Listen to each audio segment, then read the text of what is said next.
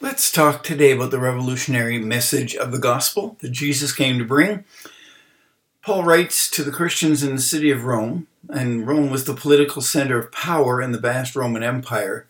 He writes in chapter 1 of Romans, verse 16 For I am not ashamed of the gospel, for it is God's power for salvation to everyone who believes, to the Jews first and then also to the Greeks. The message version of the same verse, Romans 1:16, it's news I'm most proud to proclaim, this extraordinary message of God's powerful plan to rescue everyone who trusts him, starting with Jews and then right on down to everyone else. A third version, the Passion translation reads, I refuse to be ashamed of sharing the wonderful message of God's liberating power unleashed in us through Christ for I'm thrilled to preach that everyone who believes is saved, the Jew first, and then the people everywhere. This verse is just about as famous and powerful as John 3:16. For this is the way God loved the world. He gave his own one and only son so that everyone who believes in him will not perish but have eternal life.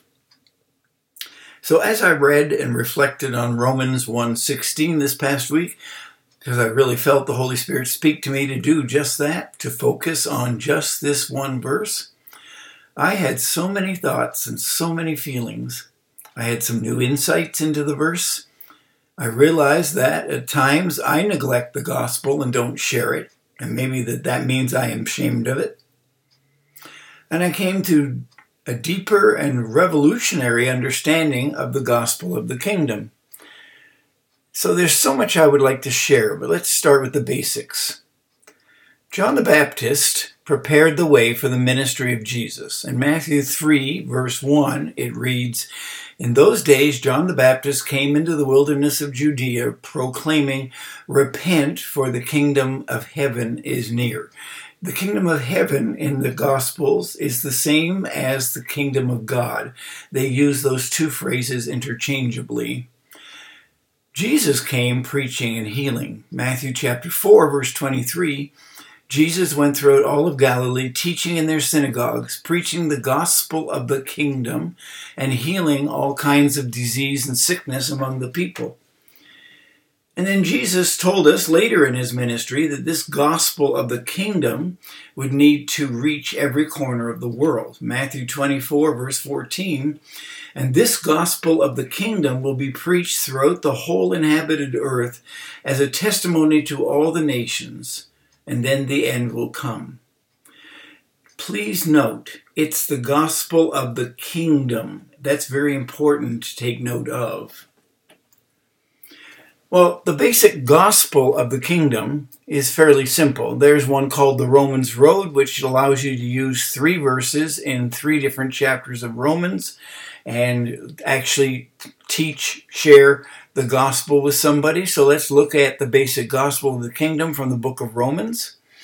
Romans chapter 3, verse 23 states that all have sinned and fall short of the glory of God. In other words, everyone has lived according to the, the flesh, according to their own opinions and desires, their own ways, um, and everyone has therefore fallen short or failed to fulfill the plan and the purpose of God for their life. Romans 6 23, the beginning of the verse says, For the payoff of sin, the wages of sin, is death death being spiritual separation from God.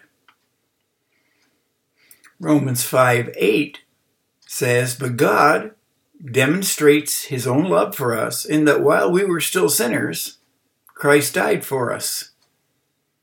And then you go back to Romans verse chapter 6 verse 23 and the second half of the verse says the gift of God is eternal life in Christ Jesus our Lord. And eternal life isn't to live forever. Everybody lives forever. So why would God give you a gift that you already have as a human being? All human beings, every life conceived lives forever. Your choices are heaven or hell, smoking or non-smoking. So the gift of God, that is eternal life, is defined for us in John 17, verse 3. This is eternal life, that you may know God the Father and Jesus Christ, whom he sent. And the word know there means to have intimacy with, like Joseph did not know Mary until Jesus was born.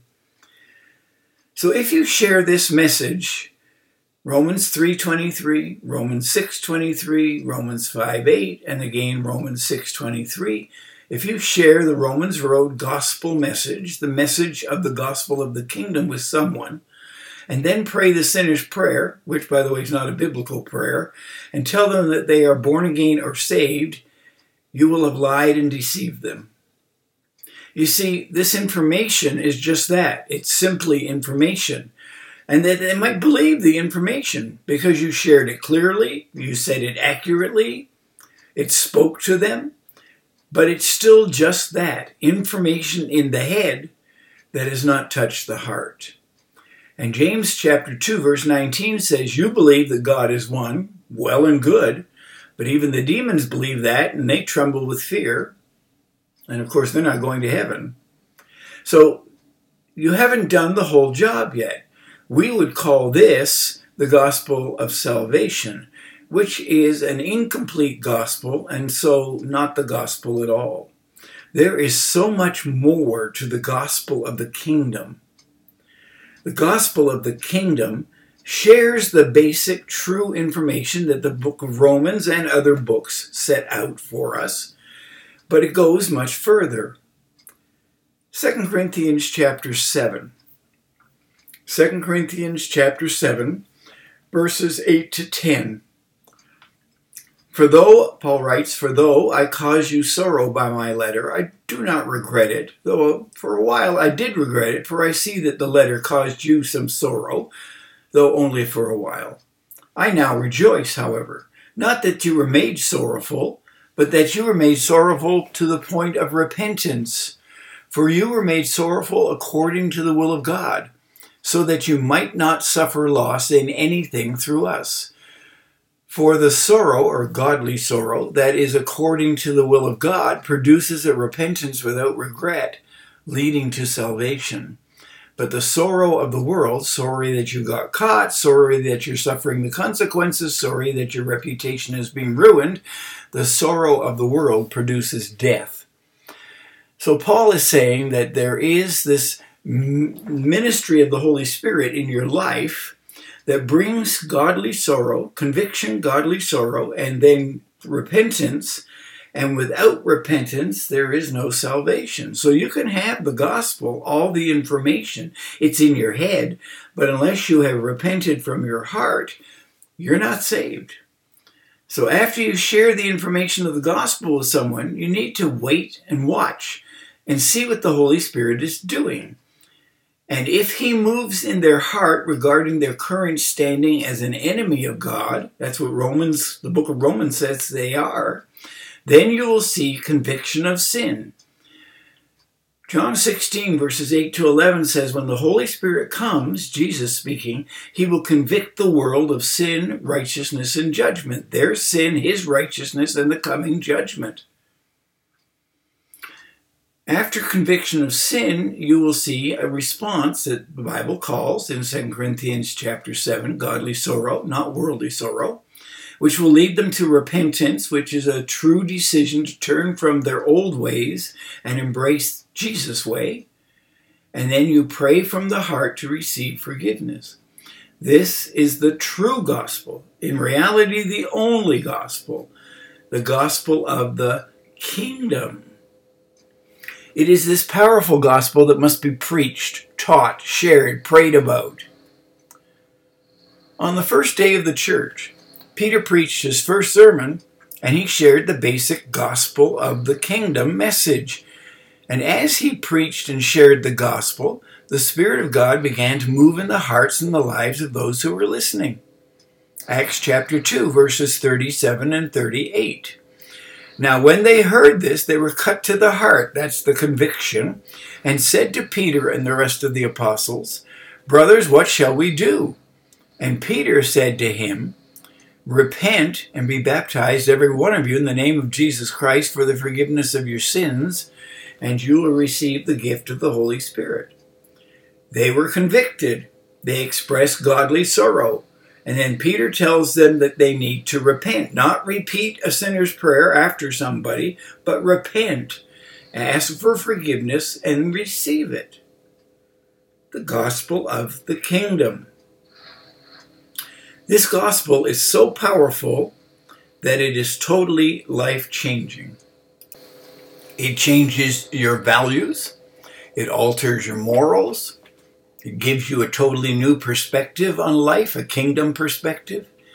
It removes spiritual darkness and takes you, moves you, transfers you into the kingdom of light.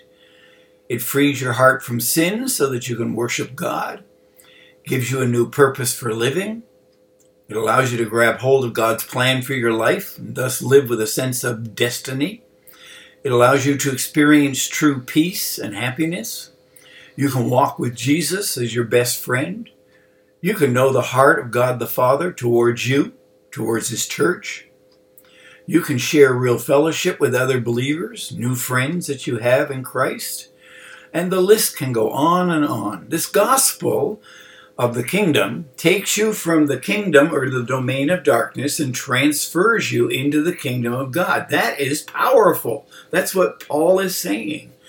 And in Colossians chapter 1, Paul writes in verse 13, God delivered us from the power of darkness and transferred us to the kingdom of the Son he loves. You know, beam me up, Scotty. Paul writes in Ephesians chapter 1 that each of us, when we receive and believe the gospel of the kingdom, we have been blessed with every spiritual blessing, verse 3, chosen, verse 4, made holy and blameless, verse 4, adopted as God's children, verse 5, received his grace, verse 6, redeemed or purchased back from the devil, verse 7, totally forgiven, verse 7, we received wisdom, verse 8, we have new spiritual insights, again, verse 8, we know his will for us and for the world, verse 9, we have a future inheritance, verse 11, we live with hope, in hope, Verse 12, we know the truth. Verse 13, and we are sealed and protected by the Holy Spirit. Again, verse 13. This powerful gospel of the kingdom, the true and the only real gospel, wow, more than bowing your head and repeating a prayer that someone else prays and you powerfully pray after them, much more powerful than that. So powerful that it blows the hell right out of you. Beliefs are changed, bodies are healed, priorities are adjusted, demons are cast out, sinful lives are forgiven, relationships are restored, eternities are altered. This is a very practical, radical, revolutionary gospel. It's the gospel of the kingdom.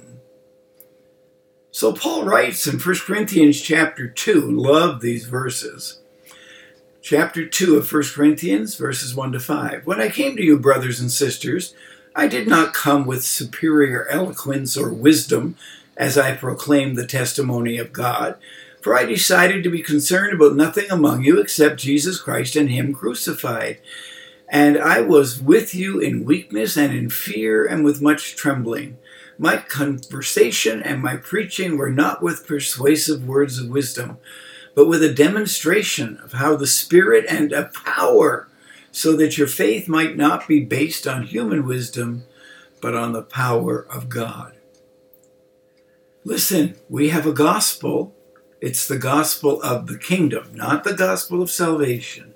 It's more than about taking you from here into heaven when you die. It's about you becoming a, a warrior in the army of God so that you can help to expand the kingdom of God. It's all about what's happening here and now, not just fire insurance so that you know you're not going to hell when you die. There's a kingdom that is being established, and we are part of that kingdom because we believe the gospel of the kingdom. And now we need to be soldiers of that kingdom because our, our, our citizenship is not here in Canada or whatever nation you're listening this to this in, our citizenship is in heaven.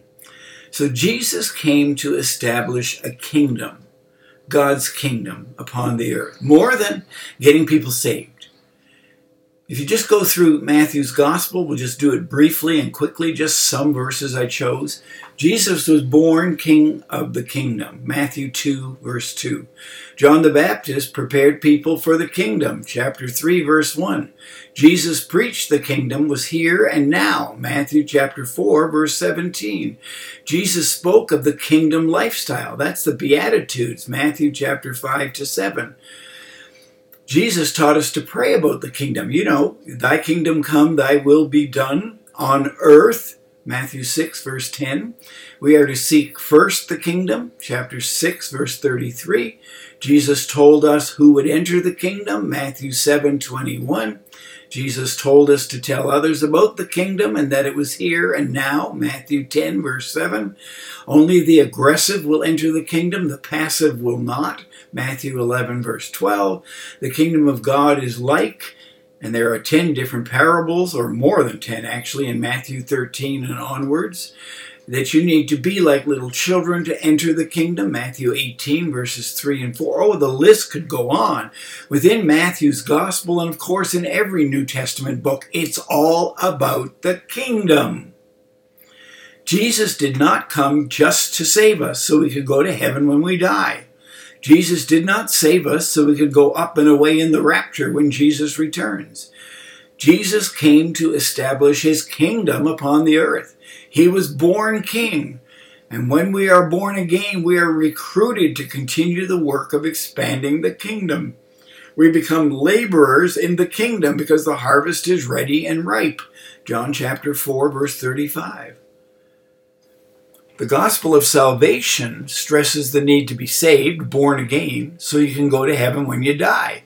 The gospel of the kingdom invites you to help Jesus spread the gospel here and now upon the earth and does not stress the afterlife. Yes, you go to heaven, but just as important, we are left here on the earth after we are born again because we have kingdom work to do here and now. And this means that the kingdom is our focus and not life after death. In other words, Matthew 6:33, seek first the kingdom. So we're to proclaim the gospel of the kingdom, person to person, nation to nation, until Jesus returns or until we die. The gospel is a dangerous message. It's contrary to all other worldly governments and kingdoms. It's radical, it's revolutionary, it's dangerous, it could be called extreme, it's violent, it's drastic, it's unprecedented, it's unorthodox, it's anti religious. And until you realize that, a lot of the things that Paul writes in his letters in the New Testament don't really have the impact they should have. It's fascinating to read the epistles of Paul with an eye to seeing his intense focus on the gospel of the kingdom. The book of 1 Thessalonians is a classic example. In Acts 17, Luke rehearses the story of how the church in Thessalonica was born. Paul was banished from the city because he was preaching a radical gospel of the kingdom. He was preaching about a rival king, a different kingdom than the Roman Empire. So in Acts 17 7, it says, They are all defying Caesar's decrees, saying that there is another king named Jesus. And of course, by implication, another kingdom other than the Roman Empire. In essence, Paul was proclaiming that Jesus was the true king, the real emperor, and the authentic savior, and Caesar was not. He, Silas, and those who followed them were defying the loyalty oath given to Caesar. And such acts of disloyalty were to be reported and the violators hunted down and usually murdered, killed, put to death. The claim that there was another king was outrageous and seditious. And if Paul were caught by the authorities, which he wasn't since he escaped the city in time, the penalty was death. So it's not surprising then that Paul's first and second letters to the Thessalonians are peppered with imperial language, all demonstrating that the Roman Empire and its emperor are counterfeits. So, quickly, here are some of those examples. The word gospel or good news, that was the word used for Caesar's message to the empire. Paul adapted it into the message of Jesus to the kingdom. Salvation, The Roman Empire bragged about bringing salvation to all of its citizens. Paul took that word and used it in a totally different sense. Savior. Every Caesar since Augustus carried this title as well as the title Deliverer, and Paul gives that title to Jesus. Son of God. Augustus was regarded to be God's son. All Caesars were regarded to be divine. The word Lord, another common title for Caesar, Paul declares that Jesus is the actual reigning Lord. Grace.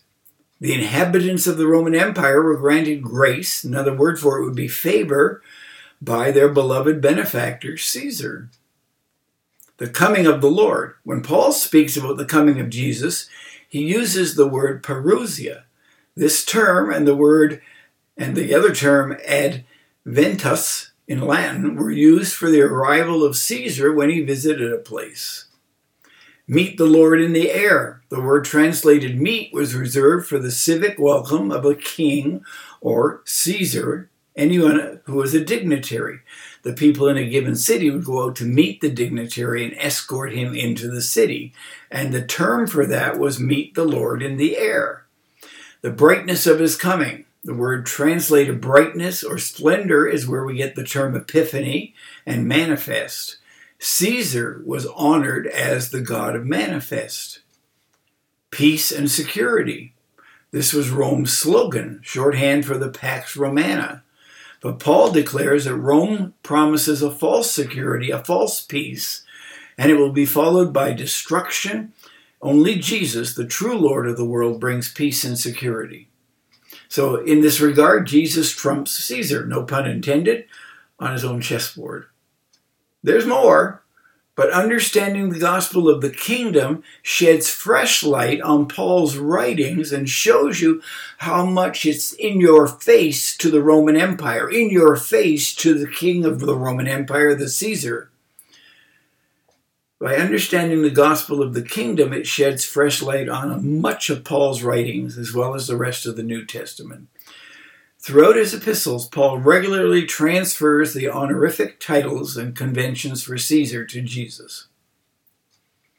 So if we wanted to say, what does that mean for us today? We wanted to contextualize it. Whenever people put their trust in and give their loyalty to a particular country, nationalism, a corporate world government, a political party, a certain politician, or a social philosophy, capitalism, socialism, communism, or a specific cause, you know, like the truckers' convoy, they are out of step with the gospel of the kingdom, in spite of what they might say and believe. For those who call themselves believers and disciples or followers of Jesus, the gospel of the kingdom should be front and center at all times and in all places. Because we have a revolutionary message, a radical message to share with the world. One that totally flies in the face of all other ways of life, philosophies, religions, and current forms of government. So let's go back to Paul's verse, Romans 1, verse 16. For I am not ashamed of the gospel. It is God's power for salvation to everyone who believes, to the Jew first, of course, and then also to the Greeks. The message version, it's news I'm most proud to proclaim. This extraordinary message of God's powerful plan to rescue everyone who trusts Him, sharing with Jews and then right on to everyone else. Or the Passion Translation, I refuse to be ashamed of sharing the wonderful message of God's liberating power unleashed in us through Christ. For I'm thrilled to preach that everyone who believes is saved the Jew first and then people everywhere. Paul is very clear about seven things. Number one, he is not ashamed of the gospel. Number two, the gospel is the power of God. Number three, the gospel brings salvation for people and for creation when Jesus returns. Number four, this is for everyone who believes and receives. Number five, the gospel is for all people everywhere. No one is outside the power of the gospel to change lives and destinies. Number six, The gospel is establishing an alternative way of life. And number seven, there is a new and powerful kingdom that is expanding throughout the world wherever and whenever someone proclaims the good news, the gospel of that kingdom. And we need to remind ourselves that we are the ones called to share the gospel of the kingdom with those we know and meet as we go about our daily lives, and that the king is there with us when we do.